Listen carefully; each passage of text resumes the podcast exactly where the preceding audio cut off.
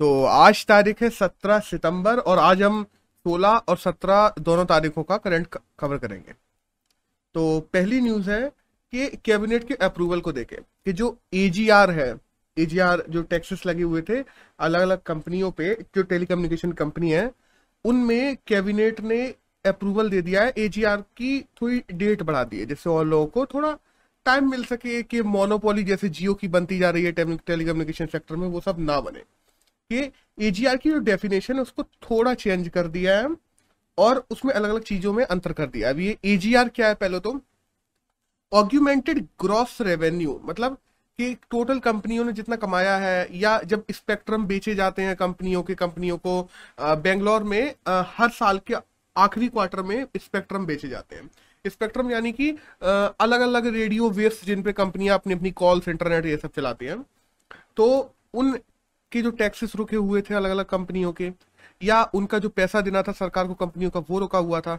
तो हम एजीआर देखते हैं जो सबसे ज़्यादा एजीआर में अगर कोई कंपनी दबी हुई थी तो वो है नंबर वन पे एयरटेल और दूसरे पे वोडाफोन आइडिया तो इस वजह से इन कंपनियों को एजीआर की इंटरेस्ट भरने के चक्कर में अपने कई जगह काम बंद करने पड़ रहे थे और जियो की मोनोपोली बनती चली जा रही थी मार्केट में। उसको सही करने के लिए और कंपटीशन मार्केट में बनाए रखने के लिए एजीआर में थोड़े चेंजेस लाए गए हैं। कि जैसे हंड्रेड परसेंट जो एफडीआई है, उसको ऑटोमेटिक रूप रूप से टेलीकम्युनिकेशन सेक्टर में छूट दे दी गई है। कि अगर कोई बाहर की कोई विदेशी कोई कंपनी चाहे तो वो हंड्रेड परसेंट एफ़ कर सकेगी हमारे देश में किसी भी टेलीकम्युनिकेशन कंपनी में। दूसरा जो फाइव जी स्पेक्ट्रम है उसके जो ऑप्शन होने वाले हैं, वो इस साल के आखिरी क्वार्टर में होंगे। और जो केवाईसी है, ज़्यादातर लोग जब पोर्ट करवाते हैं, एक से दूसरे टेलीकम्युनिकेशन पार्टनर को चुनते हैं तो अपनी जब सिम पोर्ट करवाते हैं तो उसमें पहले केवाईसी करवानी पड़ती थी। अब पोर्ट करवाते टाइम केवाईसी करने की ज़रूरत नहीं पड़ेगी। ऊपर से थोड़ी छूट दे दी है कि हाँ अभी जो डेट खत्म होने वाली थी, उसको चार साल और दे दिए कि चार साल में जो बचा हुआ टैक्स है, वो चुका दो। तो वोडाफोन आइडिया हुआ या एयरटेल हुआ, उनको अभी थोड़ा और टाइम मिल जाएगा अपने एजीआर को चुकाने के लिए। वरना उनको अपने ऑपरेशन कई जगह बंद करने पड़ते, हो सकता कुछ चीज़ें बेचनी पड़ती तो उन सब में राहत मिल गई है। अगली न्यूज़ की बात करते हैं वह ये सुप्रीम कोर्ट को लेकर। कि जो हम देखते हैं ना अलग अलग ट्रिब्यूनल्स होते हैं छोटे छोटे ट्रिब्यूनल्स हैं अलग अलग चीज़ों से रिलेटेड ट्रिब्यूनल्स ट्रिब्यूनल्स क्या होते हैं? छोटी कोर्टें मान लो, जो कोई स्पेसिफिक टॉपिक या कोई स्पेसिफिक सब्जेक्ट या किसी स्पेसिफिक सेक्शन को लेकर बनाए जाते हैं, कि उनके केसेस को जल्दी सॉल्व किया जा सके। उनके लिए ट्रिब्यूनल्स बनते हैं और कोर्ट ही बनाती है उनको। उन ट्रिब्यूनल्स में काफ़ी दिनों से केंद्र सरकार के द्वारा नियुक्तियाँ ही नहीं की जा रही। तो अभी हुआ क्या है ना, सुप्रीम कोर्ट ने केंद्र सरकार को ये फटकार लगाई है कि दो हफ़्ते में अगले में जो ट्रिब्यूनल्स की नियुक्तियों के लिए, जजेस की नियुक्ति के लिए कहा है सुप्रीम कोर्ट ने वो की जाए, नहीं तो फिर सुप्रीम कोर्ट को सरकार के खिलाफ प्रोसीडिंग करनी पड़ेगी। ये हमारे सीजीआई रमन्ना जी ने कहा है। अब होता क्या ना देखो ट्रिब्यूनल्स होता क्या है, ट्रिब्यूनल्स हम लोगों ने समझ लिया क्या होता है। जो फोर्टी सेकेंड कॉन्स्टिट्यूशन अमेंडमेंट हम देखते हैं, उसके बाद से ट्रिब्यूनल्स बनना शुरू हुए थे। ट्रिब्यूनल्स बेसिकली दो प्रकार के होते हैं। एक तो हम देखते हैं जो आर्टिकल थ्री थर्टी थ्री जो है, उसके ए के तहत बनते हैं, कि जो article number three twenty three A है, उसके तहत बनते हैं एडमिनिस्ट्रेटिव ट्रिब्यूनल्स जो सेंटर ही बनाती है, और जो ज़्यादातर एडमिनिस्ट्रेटिव की, इस संस्था ने गलत काम कर दिया इस इंस्टीट्यूशन ने कोई गलत काम कर लिया तो उनके खिलाफ अपील करनी है तो ऐसे ट्रिब्यूनल्स दूसरे ट्रिब्यूनल्स होते हैं जो अदर ट्रिब्यूनल्स और छोटे छोटे छोटे छोटे चीज़ें सेक्शन में बनते हैं। वो बनते हैं article number three twenty three B के तहत। इनको सेंटर नहीं बनाती बाय द वे जो अदर होते हैं, वो कोई भी बना सकता है। हो सकता है सुप्रीम कोर्ट बना दे, हो सकता है राज्य सरकार बनाते हैं लेकिन जो एडमिनिस्ट्रेटिव ट्रिब्यूनल्स होते हैं, वो सारी की सारी केंद्र सरकार ही बनाती है। और हाँ बाय द वे जैसे एयरपोर्ट अपील ट्रिब्यूनल की बात हो गई ट्रेडमार्क ट्रिब्यूनल की बात हो गई advance ruling establish under inaccuracy tribunals की बात हो गई, या जो film certification appeal authority tribunals की बात हो गई इन ट्रिब्यूनल्स को ट्रिब्यूनल रिफॉर्म बिल 2021 के द्वारा बंद कर दिया गया इंडिया में। ये चार ऐसे ट्रिब्यूनल्स हैं जो इंडिया में बंद करे जा चुके हैं। नेक्स्ट न्यूज़ की बात करते हैं तो आइए एनसीआरबी की एक रिपोर्ट। उसने कहा है कि अगर हम कंपेयर करते हैं 2019 से 2020 को तो तकरीबन 28 परसेंट ओवरऑल क्राइम्स की बात की जाए तो 28 परसेंट क्राइम्स बढ़ गए हैं। हाँ आ, हम बात करें कि वुमेन्स के खिलाफ होने वाले क्राइम तो वो कंपेरेटिवली थोड़े कम हो गए हैं। रेप वगैरह जो ओवरऑल थे वो थोड़े कम हो गए, लेकिन ओवरऑल क्राइम बढ़ गए अट्ठाईस परसेंट और ज़्यादातर हम बात करते हैं कि सबसे ज़्यादा क्राइम किसके तहत हुए तो वो सेक्शन 188 जो आईपीसी की है, उसके तहत सबसे ज़्यादा क्राइम हुए हैं। और रेप की बात करें तो रेप में अगर बात करें तो टॉप राजस्थान रहा है सेकंड नंबर पे यूपी और थर्ड नंबर पे एमपी और वहीं अगर हम लोग मेट्रो सिटीज़ की बात करें तो उनमें दिल्ली हर प्रकार के क्राइम में टॉप पे रहा है। एक अगले न्यूज़ की बात करते हैं, जो आई है एस एक्सरसाइज को लेकर जो कि रशिया में होने वाली है। इंडिया की 200 लोगों की आर्मी टीम गई है रशिया में जो एस एक्सरसाइज में भाग लेगी। बाय द वे इस एक्सरसाइज का दूसरा एक नाम भी है, जिसको कहते हैं exercise peace for mission overall इसमें ऐसे हैं कि आठ देश हैं जो भाग ले रहे हैं। और ऑब्जर्वर देश भी है चालीस ऐसे अलग अलग देश हैं जो ऑब्ज़र्व करेंगे। चार ऑब्जर्वर देश हैं सॉरी और आठ देश हैं जो भाग ले रहे हैं। एक नेक्स्ट न्यूज़ की बात करते हैं तो आइए संसद टीवी को लेकर हम देखते हैं ना कि लोकसभा और राज्यसभा दो अलग अलग चैनल्स बने हुए हैं, जिनमें हम संसद की प्रक्रिया ये सब देखते हैं। एक नया चैनल लॉन्च किया गया है संसद टीवी नाम से। और उसके अभी पंद्रह सितंबर को लॉन्च कर दिया गया हमारे पीएम के द्वारा। अब हम देखते हैं कि जो सोमनाथ चैटर्जी है, जो फॉर्मर स्पीकर भी रहे थे हमारे लोकसभा के, उन्होंने कहा था कि ऐसा चैनल होना चाहिए जो ओवरऑल संसद की प्रोसीडिंग कहाँ तक चल रही है? किस बिल में क्या हो रहा है? कौन से संसद में संसद के कौन से भाग में कहाँ पे क्या हो रहा है? ये सब दिखाए। तो इसके लिए ये संसद टीवी चैनल लॉन्च हुआ है और by the way Ravi Kapoor है जो इसके पहले सीईओ बना दिए गए एक छोटी सी न्यूज़ है कि इंटरनेशनल डे ऑफ़ डेमोक्रेसी जो कि 2007 से शुरू किया गया था, वो 15 सितंबर को ही मनाया जाता है। और डेमोक्रेसी में बात करें तो नॉर्वे है जो टॉप डेमोक्रेटिक देश में माना जाता है। एक नेक्स्ट न्यूज़ आई है टाटा को लेके। कि एयर इंडिया को खरीदने के लिए टाटा ने टॉप बिड लगाई है और मे भी जहाँ तक है टाटा सन्स जो है वही एयर इंडिया को खरीद लेगा। वहीं हम देखते हैं विस्तारा एयरलाइंस की बात कर लें या एयर एशिया की बात कर लें, वो भी टाटा की ही है। एक नेक्स्ट न्यूज़ आई है यूके यूके और ऑस्ट्रेलिया को लेके। कि हम देखते ना यूके यूएस ऑस्ट्रेलिया और इंडिया ने मिलकर क्वाड बना कर रखा है। इससे इंडिया को अलग करके एक ट्राईलेटरल पार्टनरशिप बना ली है यूके यूएस और ऑस्ट्रेलिया ने। उसका नाम रखा है A U K U S और ये ग्रुप बनाया इसलिए गया है कि आपस में सबमरीन उनको लेनी देनी थी आर्टिलरीज बांटनी है जो महासागर है, जो हिंद, वो पैसिफिक ओशियन है, उसमें पीस स्टेब्लिश करनी है, इन सब की बातें की जा रही है कि इनके लिए किया है। अब देखते हैं आने वाले समय में ये क्या करती है। लेकिन अभी बात की जाए तो क्वाड में केवल इंडिया बाहर है जो इसमें नहीं है, बाकी के सारे देश इस A U K U S trilateral partnership में है। एक नेक्स्ट न्यूज़ की बात करते हैं वो आई है मोस्ट इन्फ्लुएंस्ड पीपल दो हज़ार इक्कीस को लेके. हम बात करते हैं कि टाइम्स की लिस्ट आई है तो, तो टाइम ने बताया है अपनी मैगजीन में कि हाँ ये टॉप हंड्रेड लोग हैं जो मोस्ट इन्फ्लुएंसर है दो हज़ार इक्कीस में। इसमें हमारे मोदी जी भी हैं अदर पूना वाला भी हैं जो वैक्सीन बनाने वाली कंपनी है उसके हेड है इंडिया में। और ममता बनर्जी भी उसमें है। और जो बरादर है मुल्ला बरादर जो वाइस प्रेसिडेंट है अफ, अफ़गानिस्तान के वो भी इसमें है। तो इसमें ऐसा नहीं है कि कौन अच्छा लोग है, कौन बुरे लोग है, ये कुछ नहीं। बस कौन ज़्यादा इन्फ्लुएंस रखता है लोगों में, अपना इन्फ्लुएंस लोगों के बीच में किसका सबसे ज़्यादा है, उस आधार पे ये रैंकिंग आती है। एक नेक्स्ट न्यूज़ आई है उत्तराखंड को लेकर उत्तराखंड के नए राज्यपाल के रूप में गुरमीत सिंह है, जिनको नियुक्त कर दिया गया उत्तराखंड में। तो दैट्स ऑल एक नेक्स्ट न्यूज़ है कि जो बैटल ऑफ़ सारागढ़ी थी ये हम लोग उस दिन कवर करना भूल गए थे तो इसलिए मैंने आज कवर कर दिया कि 12 सितंबर को बैटल ऑफ़ सारागढ़ी डे मनाया जाता है। बाद में बैटल ऑफ़ सारागढ़ी की बात करें तो तकरीबन दस हज़ार अफगानियों से, अफरीदियों से, हमारे छत्तीस जो सिख सोल्जर्स थे वो लड़े थे, जो फोर्ट गुलिस्तान और फोर्ट लॉक हार्ट है, उनके बीच में था फोर्ट सारागढ़ तो उसको बचाने के लिए ये छत्तीस सिख सोल्जर लड़े थे ब्रिटिश आर्मी की तरफ़ से। और बेसिकली ये कम्युनिकेशन टावर के रूप में काम करता था फोर्ट गुलिस्तान और फोर्ट लॉकहार्ट के बीच में। और अगर ये चला जाता अफगानिस्तानियों के हाथ में तो ब्रिटिशर्स की एक बहुत बड़ा बैकलेस झेलना पड़ता, जो कि हमारे छत्तीस सिखों ने वहाँ पे जान दिया था और इसको बना के रखा था। तब तक पीछे से ब्रिटिश आर्मी फोर्सेस पहुँच गई थी तो कैप्चर नहीं कर पाए थे अफ़गानिस्तान के लोगों को। एक नेक्स्ट न्यूज़ की बात करें तो 15 सितंबर को ही इंजीनियर्स डे भी मनाया जाता है। तो इंजीनियर्स डे हम जानते हैं, विश्वेश्वरैया के बर्थडे पे मनाया जाता है। और विश्वेश्वरैया की बात करें तो उन्होंने कृष्ण राजा डैम बनवाया था।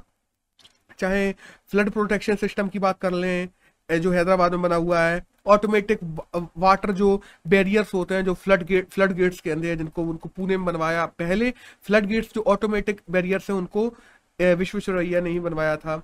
हाइड्रो पावर प्रोजेक्ट्स पूरे इंडिया में अलग अलग जगह उन्होंने ही पहली बार शुरू करवाए थे।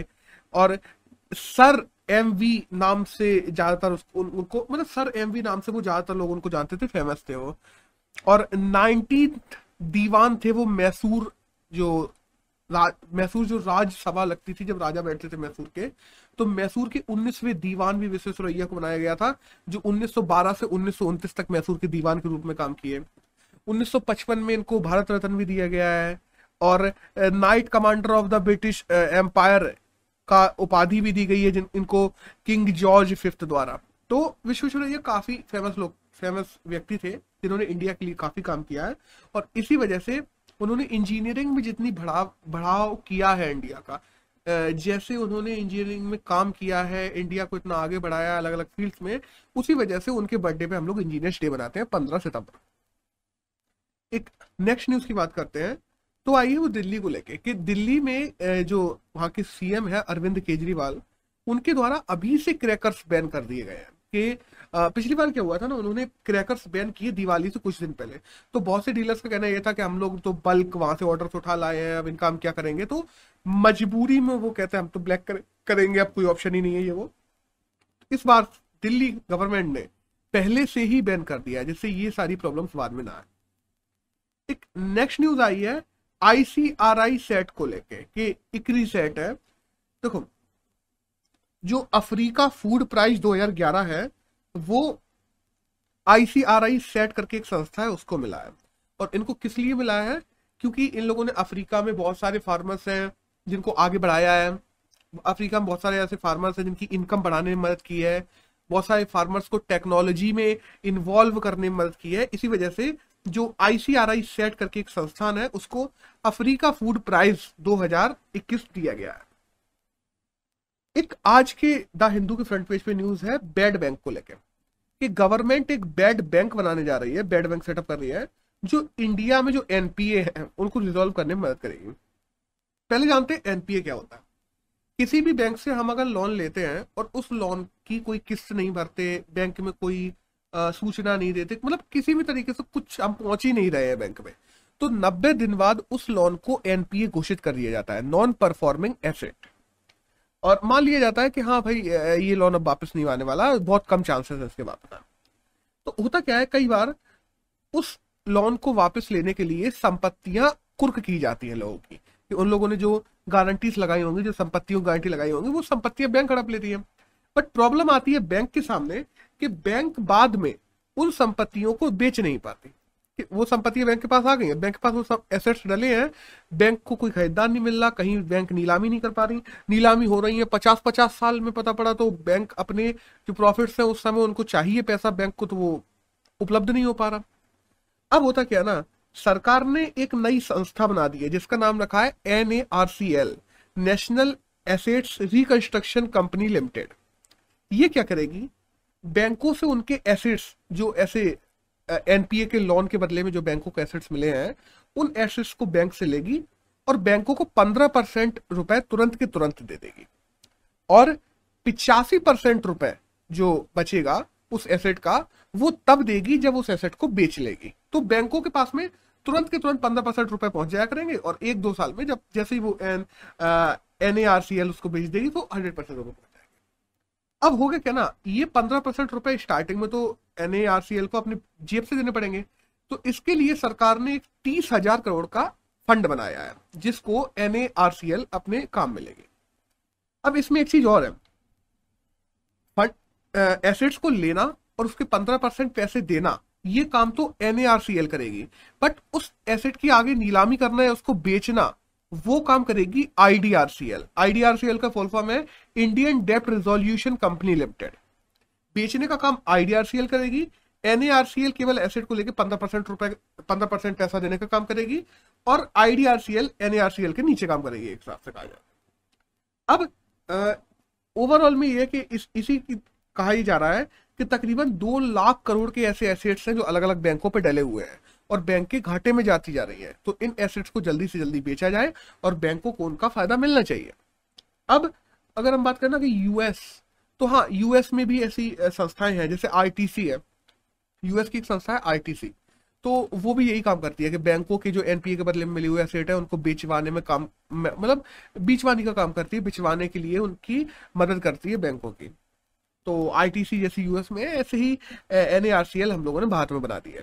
और इसी को कहा जा रहा है बैड बैंक इसका नाम बैड बैंक है, लेकिन वो जो बैंकों के लिए बैड चीज़ें हैं, उनको सुधारने का काम कर रही है। एक नेक्स्ट न्यूज़ की बात करते हैं। वो आई है national company law appeal tribunal को लेके एनसीएलएटी को लेके। कि national company law appeal tribunal के जो अभी चेयरमैन है Cheema A I S Cheema नाम उनका, उनको अभी हटा दिया गया था, कुछ दिनों पहले ही। मतलब उनके कार्यकाल खत्म नहीं हो पाया, सरकार के द्वारा उनको हटा दिया गया था। वो चले गए सुप्रीम कोर्ट तो सुप्रीम कोर्ट ने अभी सरकार से कह दिया है कि इनको वापस रखना पड़ेगा, आपको आप ऐसे नहीं हटा सकते, सिंपल सी बात। है और अपन लोग एनसीएलएआई की बात कर ले थोड़ा सा तो एनसीएलटी जो है वो सेक्शन 410 के अंतर्गत बना है, जो कंपनीज़ एक्ट 2013 है, उसके सेक्शन 410 के द्वारा बना हुआ है। जो हम देखते ना आईपीसी के सेक्शन 202 या 211 के अंतर्गत जो मामले आते हैं, जैसे इंसॉल्वेंसी के मामले हुए, या जो कंपटीशन कमीशन ऑफ़ इंडिया से रिलेटेड मामले हुए, उन सबको देखने का काम करता है national company law approval tribunal तो दैट्स ऑल ये एक न्यूज़ थी। एक अगली न्यूज़ की बात करते हैं तो वो आइए चाइना को लेकर। देखो, हुआ क्या ना? 1998 में इंडिया ने nuclear missile nuclear cruise missile inter intercontinental ballistic missile इन सबका परीक्षण कर लिया था। तो तब से तब उस टाइम पे हम लोगों ने कहा यूएन क्लॉज वगैरह, जो यूएन एस सी आर है यूएन एस सी आर की clause one one seven two के अंतर्गत ये है कि कोई भी ऐसी ज़्यादा मारक क्षमता वाली मिसाइल नहीं बनाएगा इंटरकॉन्टिनेंटल मिसाइल बनाएगा। बाद अभी इंडिया ने उसको साइन करके रखा नहीं है। बट अभी यूएन में चाइना ने ये कहा है कि India intercontinental ballistic missiles बना रहा है। क्योंकि हम लोगों ने अभी अग्नि फाइव जो है, उसका परीक्षण कर लिया है, जो कि तकरीबन 500 किलोमीटर की रेंज का है। और उसकी रेंज 500 किलोमीटर है तो इसका मतलब ये है कि चाइना के किसी भी भाग में वो मतलब पहुँच सकती है, जितने भी बड़े उसके जो शहर है। तो इस वजह से यूएनएससी में चाइना ने कहा है कि इंटर कॉन्टिनेंटल मिसाइल्स किसी को भी नहीं बनानी चाहिए और इंडिया ऐसा कर रहा है इंडिया को इस चीज़ के लिए रोका जाना चाहिए, ये वो। और देखो बाय द वे चाइना ने पंद्रह पंद्रह हज़ार किलोमीटर की मिसाइल्स बना कर रखी है, लेकिन वो इंडिया को रोकना चाहता है। अब हम लोग थोड़ा अग्नि फाइव के बारे में बात करें तो अग्नि फाइव जो मिसाइल है, वो इंडिया की बैलिस्टिक मिसाइल है जो कि पाँच हज़ार किलोमीटर, पाँच सौ किलोमीटर तक को वो सॉरी अग्नि फाइव इंडिया की बैलिस्टिक मिसाइल है जो पाँच हज़ार किलोमीटर तक को कवर करती है। और वही हम करते हैं कि ये किस प्रोग्राम के तहत बनी है? तो आईजीएमडीपी इसका फुल फॉर्म है integrated guided missile development programme इसी के द्वारा बनी है। अब ये आईजीएमडीपी प्रोग्राम क्या है? आईजीएमडीपी प्रोग्राम अब्दुल कलाम के द्वारा शुरू किया गया था 1983 में, और इसके तहत हम लोगों ने पाँच अलग अलग प्रकार की मिसाइलें बनाई है।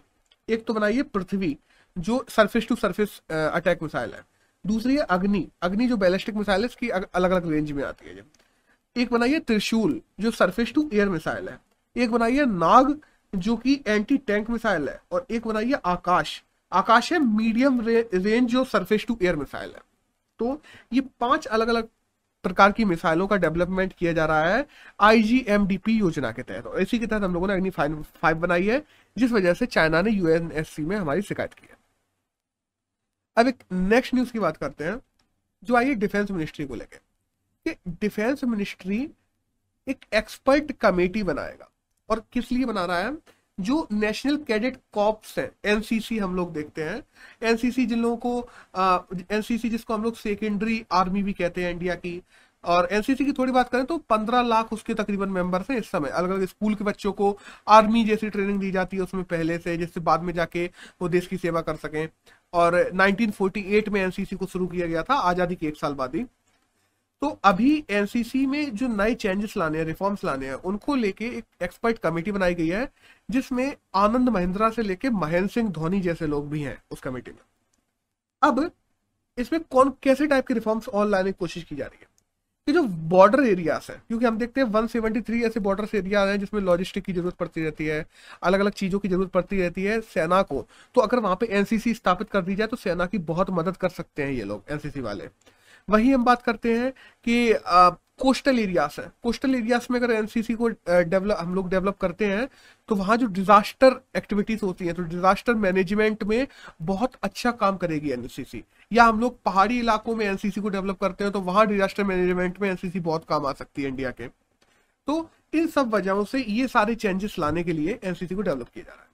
बाद वे अभी जो, ये जो चेंजेस किए जा रहे हैं, ये सेखेकर कमेटी है, उसने भी इसकी कहा था कि ऐसे चेंजेस होने चाहिए। तो उस सेखेकर कमेटी की ही जो संतुतियाँ हैं, उनको मानते हुए चेंजेस लाए जा रहे हैं। बाय द वे अगर हम स्टार्टिंग बात करते हैं ना कि एनसीसी एनसीसी जो बनी थी, वो किस कमेटी की संतुति बनी थी, किस कमेटी के कहने पे बनी थी? तो एक कमेटी थी, जिसका नाम है एच एन कुंजरू कमेटी जो कि 1946 में बनी थी। आज़ादी थी एक साल पहले। तो एच एन कुंजरू कमेटी के कहने पर 1948 में एनसीसी का गठन हुआ था। एक नेक्स्ट न्यूज़ की बात करते हैं जो है चाइना से लेके, कि चाइना के तकरीबन 71 परसेंट ऐसे लोग हैं, वन बिलियन प्लस लोग चाइना ने बताया है कि 71 परसेंट लोगों को हम लोगों ने दोनों वैक्सीन के डोजेस लगा दिए तो अच्छा है चाइना, इस समय सबसे अच्छा काम कर रहा है और इतनी बड़ी पॉपुलेशन हो तो इतनी बड़ी पॉपुलेशन को देखते हुए उसने बहुत अच्छा काम किया है। एक नेक्स्ट न्यूज़ आई है रशिया को लेके, कि रशिया ने जो सेंट्रल एशियन कंट्रीज़ है जिसमें हम देखते हैं किर्गिस्तान है, तजाकिस्तान है, उज्बेकिस्तान है, इन कंट्रीज़ को सिक्योरिटी बढ़ाने की कोशिश कर रहा है रशिया लगातार। रशिया क्या कर रहा है ना?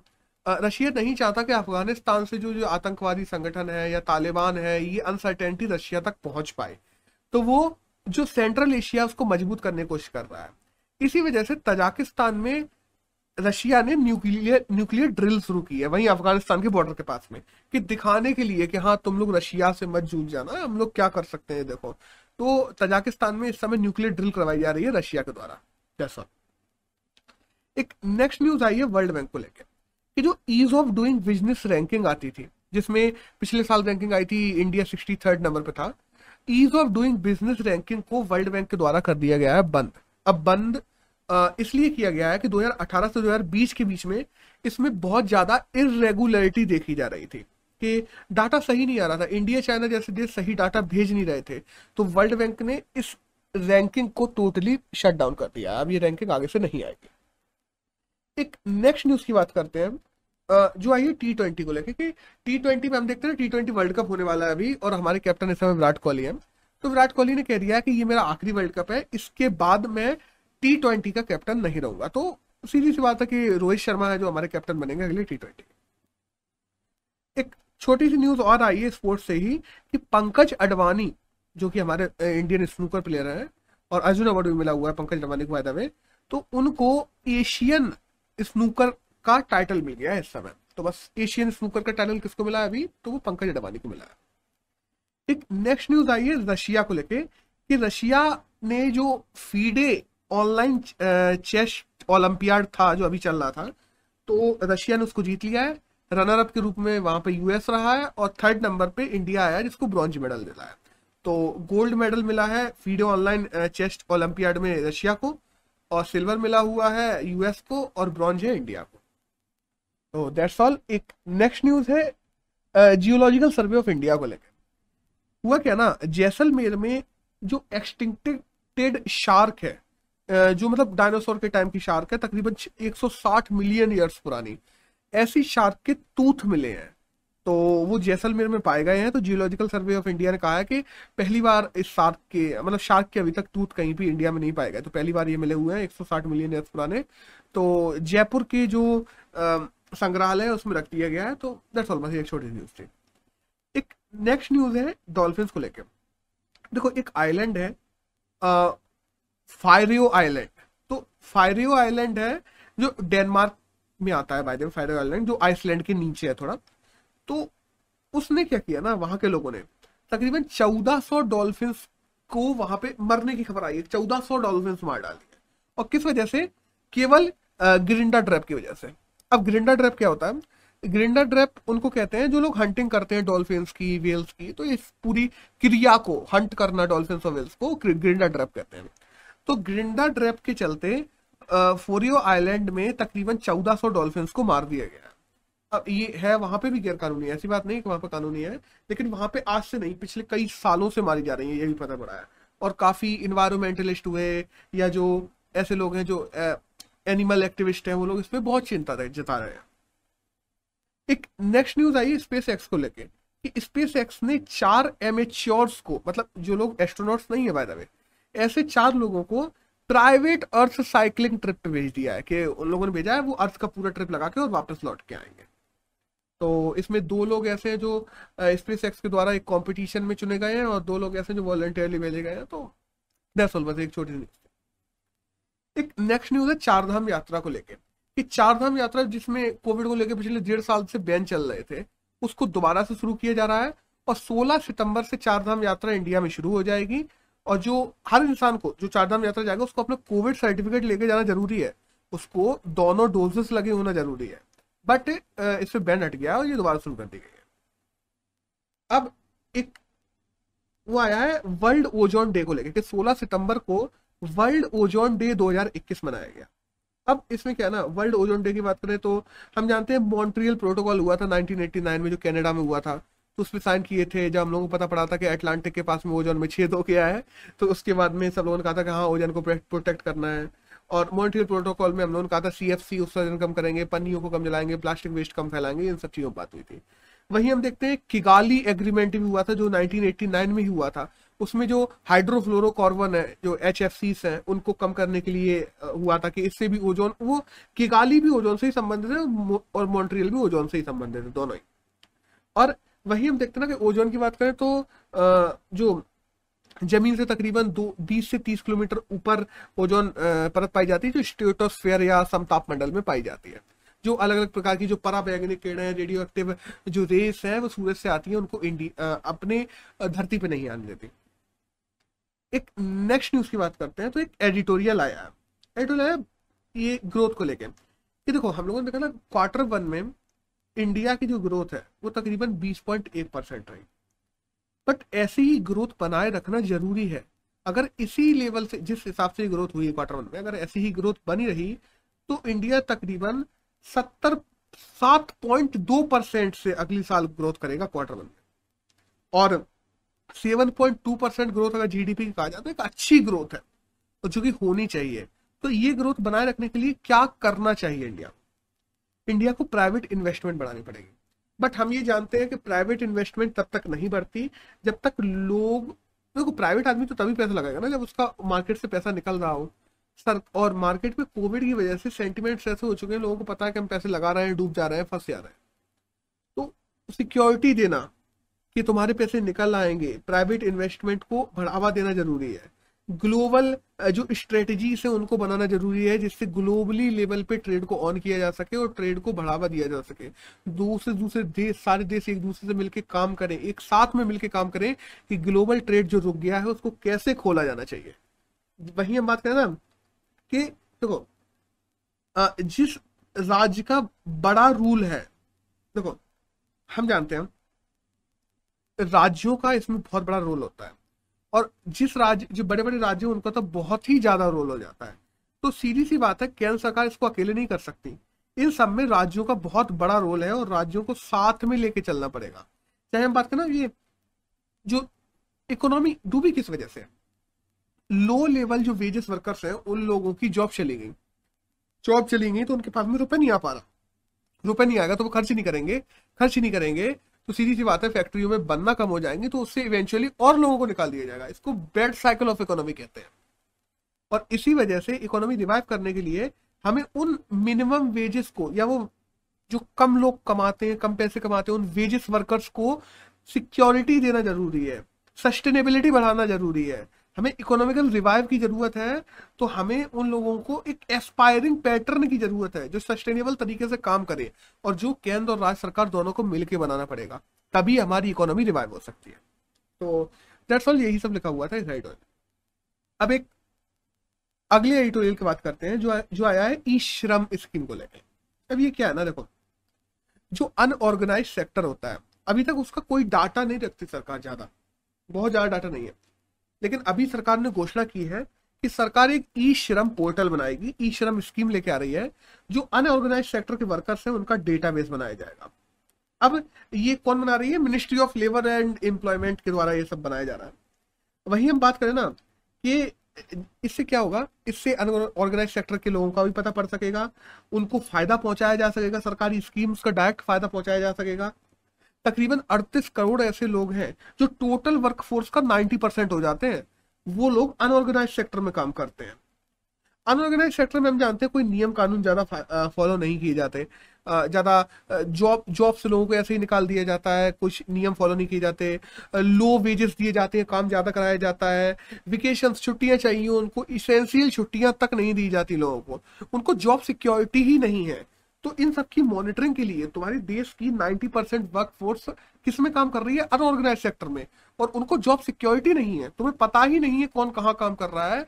सरकार को उसके पास में कोई डाटा ही नहीं है उन लोगों का। तो इस डाटा को बनाए रखने के लिए ई श्रम पोर्टल बनाया जा रहा है। बाय द वे ई श्रम पोर्टल ऐसा नहीं है कि सरकार ने सब लोगों ने सोचा कि हाँ ये स्कीम निकालते हैं अनऑर्गेनाइज सेक्टर के लिए और निकाल दी। सुप्रीम कोर्ट से जाने कितनी बार फटकार पड़ चुकी है सरकार को उसको लेके? और जाने कितने ट्रिब्यूनल्स तक से फटकार पड़ चुकी है, तब अब जाके सरकार इस स्कीम को लॉन्च कर रही है। अब इसमें क्या होगा ना? सभी का तो रजिस्ट्रेशन करवाया जाएगा, और अगर मान लो कोई अनऑर्गेनाइज सेक्टर में कोई काम करता है, जो दुर्घटना में मर जाता है तो उसके परिवार वालों को दो लाख, या दुर्घटना में कोई दिव्यांग हो जाता है, किसी अपंगता आ जाती है किसी प्रकार की तो उनके परिवारों को एक लाख रुपए सरकार की तरफ़ से दिया जाएगा। वहीं एक डाटा सिक्योरिटी एक बहुत बड़ा क्वेश्चन है इस पे। क्योंकि जब ई श्रम पोर्टल बनेगा ना तो उस पर सारे अनऑर्गेनाइज सेक्टर के लोगों का डाटा होगा। और उस डाटा को सिक्योर रखना बहुत ज़रूरी है डाटा सिक्योरिटी क्योंकि डाटा का बहुत गलत इस्तेमाल भी किया जा सकता है। तो जटिल तो काफ़ी है, क्योंकि अनऑर्गेनाइज सेक्टर को पहचानोगे कैसे? अनऑर्गेनाइज सेक्टर को डिफाइन कैसे करोगे? उसको पहचानोगे कैसे क्या हम इसको सुन रहे हैं, सही आदमी है कि नहीं है? इसके लिए सेंटर को राज्य सरकारों से स्थानीय गवर्नमेंट जैसे हम देखते हैं, नगर पालिकाएँ हुई, पंचायत हुई, इनसे मिलके या जो सेल्फ हेल्प ग्रुप्स हुए एनजीओ हुए, सबको मिलके, सबको लेके चलना पड़ेगा, तब जाके हम सही डाटा निकाल पाएँगे। ई श्रम क्या है ना, ई श्रम में वह लोग भी आ जाएँगे जो सरकार को अभी तक दिखते नहीं है। इस एडिटोरियल में लिखा हुआ है कि अभी तक सरकार ने उन पर कोई ध्यान नहीं दिया कि ये तो अनऑर्गेनाइज सेक्टर में काम करते हैं, ये हमारे क्षेत्राधिकार के बाहर है, ये तो अपनी ही जाने हम लोग क्या कर सकते हैं इसमें? तो वो लोग दिखना शुरू हो जाएँगे सरकार को। और जब वो लोग दिखना शुरू हो जाएँगे तो सरकार की स्कीमों का उनको फ़ायदा मिलना भी शुरू हो जाएगा।